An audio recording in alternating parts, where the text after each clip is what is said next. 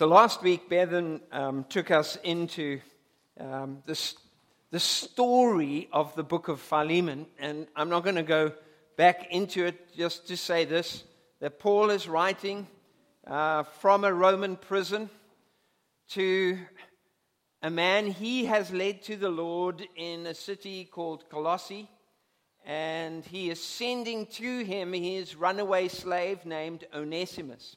So Philemon receives this letter, but he receives this letter at the same time as the church in Colossae receives a letter. So these two letters are both going to be read out loud in public.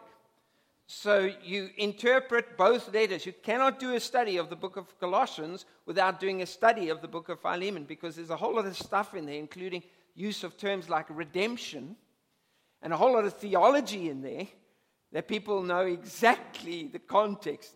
You know, we don't always have the privilege of knowing the personal context in which the theology is being expressed. Colossians is very deliberately a letter that accompany, had accompanying this letter to the book of Philippians. Now, we're not doing a study of uh, Colossians, but we are having to remember Colossians as we unpack the book of Philippians. I mean, sorry, Philemon. What was I mentioning? So, we're going to dive straight in. And as we go through uh, the actual appeal, so we did the introduction and looked at the story last week. This week, we're going to look at Paul's part of the story. Next week, Bevan's going to take us through Onesimus' experience of the story. What was it like to be Onesimus? What was the struggles he would have had? And the following week, we're going to look at what were the struggles that Philemon would have had. How would he have had to wrestle with the obligations of the gospel? But Paul places upon himself an obligation of the gospel. He apparently is neutral. He's not involved in this conflict, as it were, or this tension, or this problem that has erupted in the life, apparently the domestic life, of a house church in Colossae. Paul will involve himself because the obligations of the gospel fall to him. So we're going to look at this morning the obligations of the gospel in the study of Philemon through the eyes of Paul. First thing I want to say is that Paul's ethics and Paul's response are collective, but they're free from coercion. So in verse 8, he writes in his own hand to Philemon, and he says to him, Therefore, although in Christ I could be bold and order you to do what you ought to do, yet I prefer to appeal to you on the basis of love.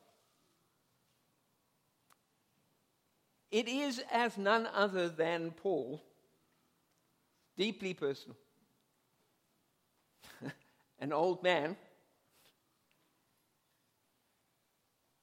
and now also a prisoner of Christ Jesus, that I appeal to you for my son Onesimus, who became my son while I was in chains. And Bevan explained, and we're not sure exactly how it happened, but that Onesimus had made contact with Paul in that Roman prison situation, possibly house arrest, and had been led to faith by Paul's ministry and witness. And so Paul calls him his son. Paul lays it on thick. but yet, his ethics are without coercion. They're not without pressure, but they're without coercion. Philemon will feel intense pressure, and you can't miss it. But it's a good pressure. The gospel creates pressure, the gospel creates obligations. Someone's preaching to you a gospel that has no obligation and no expectation, it's not the gospel. So remember this this is an open letter. Paul is not just writing an appeal. Of course, he's making an appeal, but it's also a statement. It's a statement of what the gospel looks like and achieves between people and its consequence. And of course, we have to look at the main letter that um, accompanies this one. And in the sense from Colossians being the larger letter, overshadows this one as much as Philemon, the, the letter, overshadows Colossians. Philemon leads a house church in Colossae, probably one of several in the city. His letter to the city churches is going to be read in the lead up to this one. So they're going to read Colossians and read Philemon. And this is what we read. Paul writes in Colossians chapter 3. Do not lie to each other, since you have taken off your old self. There's an old self you want to get rid of with its practices, and you have put on a new self, which is being renewed in knowledge in the image of its creator. Here, there is no Gentile or Jew, circumcised or uncircumcised, barbarian, Scythian, slave or free. But Christ is all and is in all. You see, Philemon did not get to keep the obligations and implications of the gospel private. Sure, he was a leader in the church. Paul respected that. Paul loved him deeply. Paul prayed for him and honored him, but the application of the gospel is not something that he got to keep private. The gospel and its obligations are a communal matter. Why? Because the relationships on earth are the true testing ground of our faith. James tells us that if we claim to love God, whom we can't see, I mean, uh, sorry, we, we, we don't love our brothers and sisters who we can see. How on earth can our claim to love God whom we can't see have any veracity, any credibility? And so our relationships are the testing ground of the gospel. And our relationships declare and witness to what God has done. And so there's a convenient modern myth that ethics can be merely matters of personal conscience. Now, of course, Paul is very careful in the way he constructs his letter to respect conscience. but to appeal to your conscience so as to avoid wrestling with the obligations of the gospel is nonsense. Your conscience must be tested by something much greater than you, and that is God's word, and that is God's gospel. And so Paul refuses to just give an apostolic command because he is wanting to awaken inside Philemon a decision. You see, he knows he could end up with something far worse than disobedience. What could be worse than Philemon, you know, giving him bat? You know, it would, it would cause chaos in the local church, of course. It could cause. What would be worse if he just made an order and Philemon complied with it, but did not love Onesimus as his own brother. In other words, external compliance without breaking the power inside of himself in which he saw himself as the master and owner of another human being. That would be far worse. And so he wants to get inside Philemon. He loves Philemon too much to force him. But he loves him too much to ignore the issue because the gospel has obligations. And so this love leaves us to the next point. Paul's motivation is love. You know, when we look at the power divide, the economic divide, whatever divide there is around us, can we honestly say on both sides, for example, of power and wealth, that we deeply love both. In, in, Paul, in verse 7, Paul describes Philemon as, you know, giving him the love that he has for him gives him great joy. And so he says, I, I prefer to appeal to you on the basis of love. But there's a love not just for Philemon, there's a love for Onesimus. And so, verse 11 and 12, he now takes us into this and describes the value creating love of God. That a man who is seen as previously without use without profit. Onesimus means useful, profitable. Now, if you think of a slave called profitable, there's a certain connotation. Wasn't he? He was just an economic unit. It was even in his name. But because of a fallen relationship with his master, he had become unprofitable. He'd become useless. Verse 11 Formerly he was useless to you. But now he has become so useful to you. How can he be useful to him? He's not even there. Because he's going to be part of changing your life. Taking the gospel to a new level of understanding and application. Become useful to you. And oh, he's useful to me. I am sending him who is my very heart. This word means he's my guts. English, it's, it's accurately translated because that's how we use the word heart. But, but in the Greek, and especially you know, from biblical times, it was from your innermost being, your splanchna. Say that and then watch the audience just in front of you. But it kind of took you from the gut. He is my derms. I love him. I love him. I would have liked to keep him with me so that you so that he could take your place in helping me while I'm in chains for the gospel. But notice this pressure without coercion. But I did not want to do anything without your consent. So that any favor you do, he's asking for favor,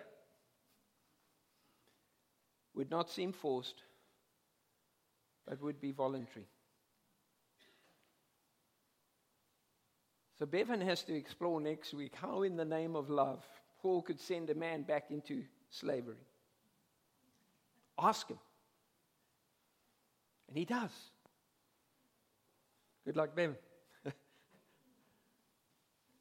but I was reading an African theologian called Soro Soungalo, who notes what love means for Paul in this situation. Paul asks his friend, quote, to do two difficult things to pardon his runaway slave despite the seriousness of his crime, and to accept him from now on as his brother in Christ. And what the apostle asks Philemon to do is absolutely revolutionary in his time, is what this author says. And then he says this His request goes far beyond merely mere legal freeing of a slave and is and becomes, in fact, a real test of faith. Philemon's heart is being exposed by his response to Onesimus. Now, there's no hint that the early church was trying to lobby the rulers and the principalities. and these words are important when we go back to Colossians. The early church believed that their high risk love was far more powerful than trying to change the laws around slavery. They believed they would change the empire. they believed they would shift the powers and principalities that governed and controlled men. But they did not believe that they were going to do so using the tools that Rome was familiar with.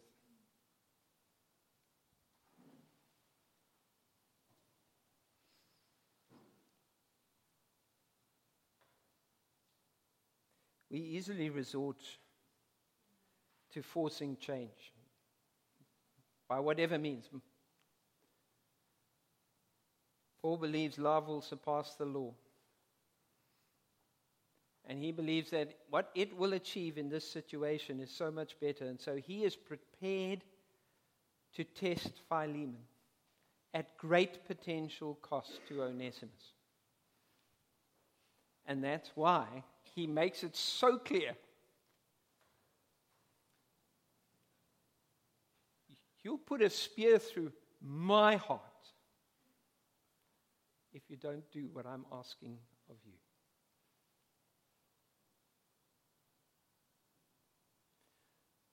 Paul's arguing in the text from both creation and redemption.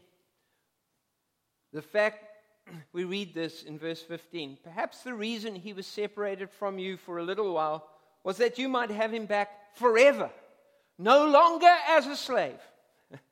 Some commentators believe Paul's not asking him to set him free. I defy you to read this. No longer as a slave, but better than a slave, as a dear brother, as a precious brother, as a loved bro- brother. He is very dear to me, but even dearer to you, both as a fellow man, the text there is both in his flesh. Just the fact that he's got skin and bone like you, you should care for this man. But how much more now that he is your brother in the Lord, both from creation and redemption. You, it doesn't, you know, some people say we should look after Christians. Of course we should. but we don't have to care for those who are not yet in the family of faith. Scripture says that our ethics and our obligations extend to everybody who has flesh and to those who are in Christ. You've got a double imperative. You have the same creator.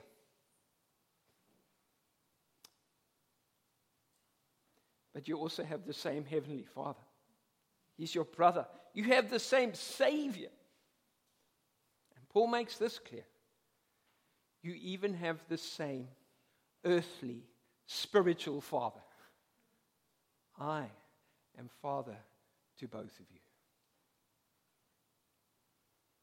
So back to Colossians chapter 3, which we read earlier. Put on the new self, renewed in the knowledge of the image of its creator.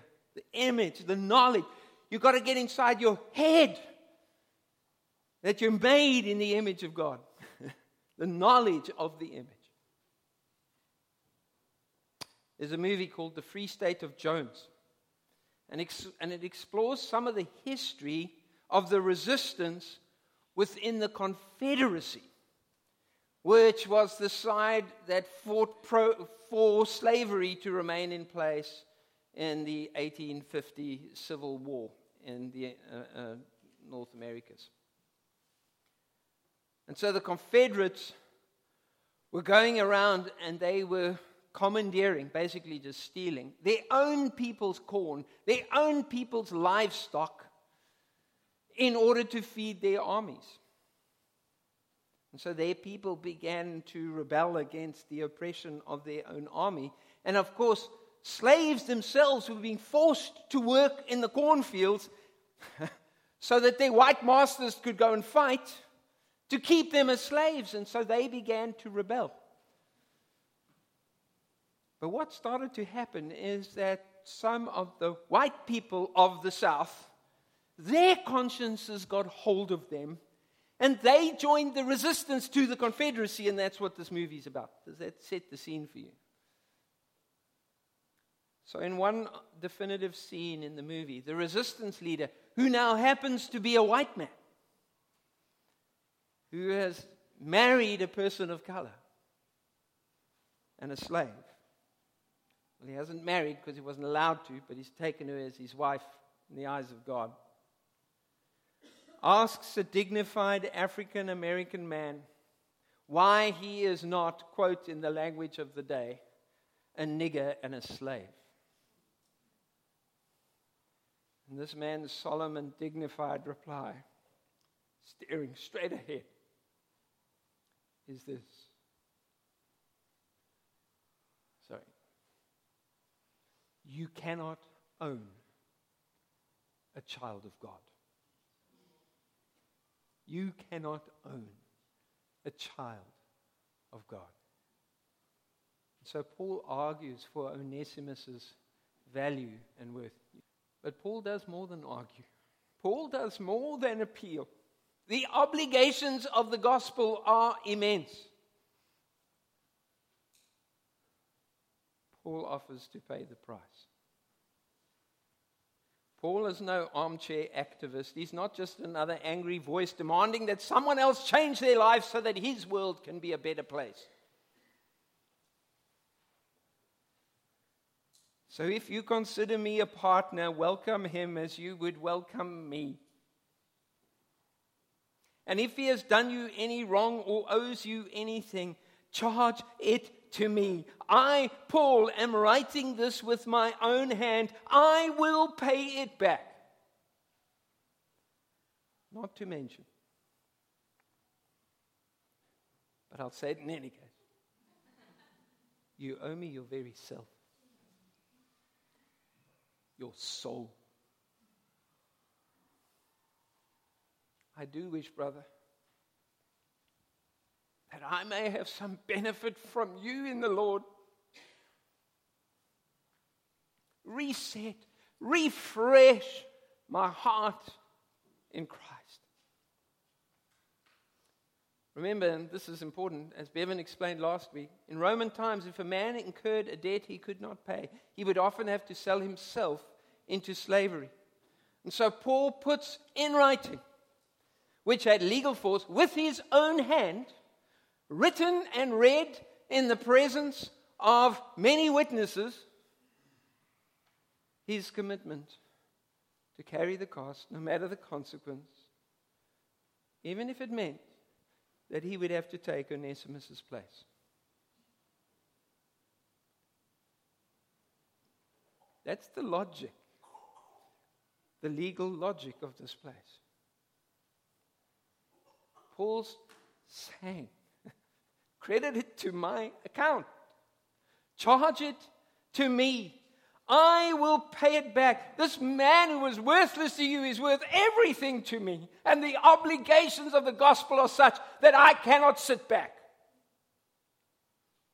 And if the price is too much, that would be the implication. Now, there are commentators who dismiss this interpretation, partly because Paul is already prisoner. It's a meaningless offer. They're saying, why could he do that? No, no, no. In those days, you know, you came out of prison and you had another obligation, you'd be dragged off to the other obligation.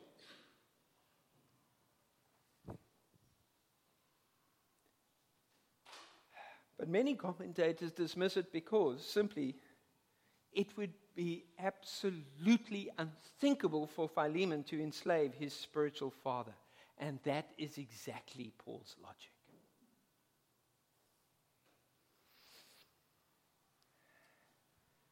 If you can have your own brother as your slave, then why not your father? Make me your slave. I will pay it. I will be liable. Charge it to my account.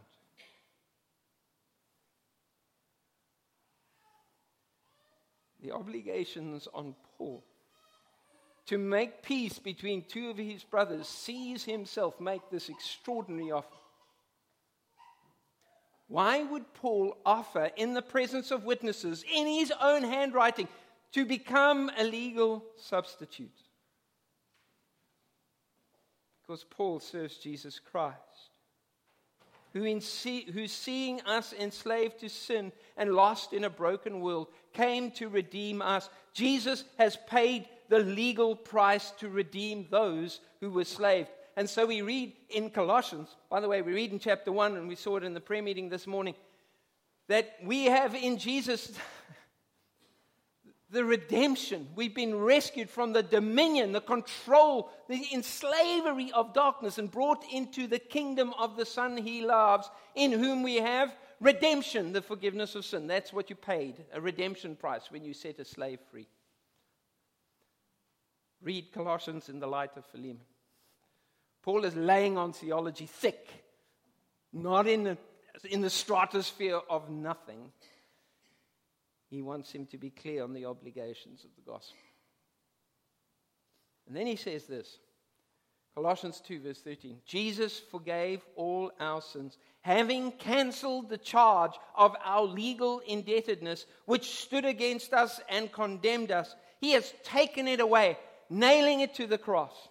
There were different ways in which things were enacted in that time. Often, a law, for example, was promulgated in the act of proclamation.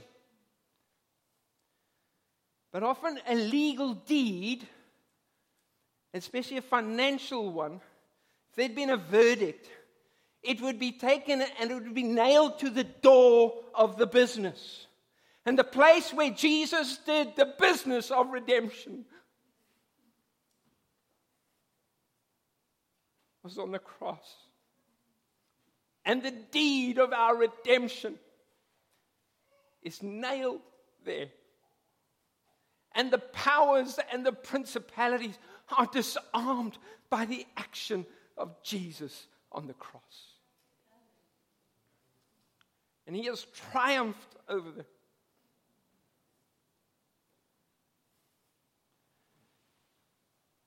You see, Paul knows that evil can easily survive. The grievance of the offended and the angry. But evil has no power against those who will live by the grace and the Spirit and the love of Jesus. Oppression says to the oppressed, You are inferior and despised. You have little value. You deserve your lot. I own you. I control you. That is the power and the authority that operates over their lives. Anger and activism comes to the oppressor and says, You are arrogant and despised, and you are going to pay. I will oppose and overthrow you. Paul comes in a completely different spirit, the spirit of Jesus, and says both to the oppressor and to the oppressed, You are loved. Charge it to my account. I will pay the price. Paul intends in making this offer to set both Onesimus and Philemon free.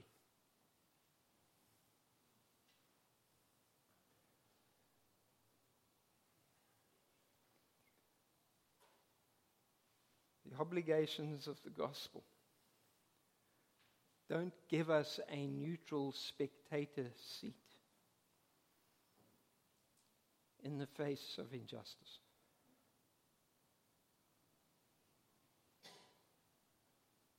Paul does not merely issue a command, he makes an appeal.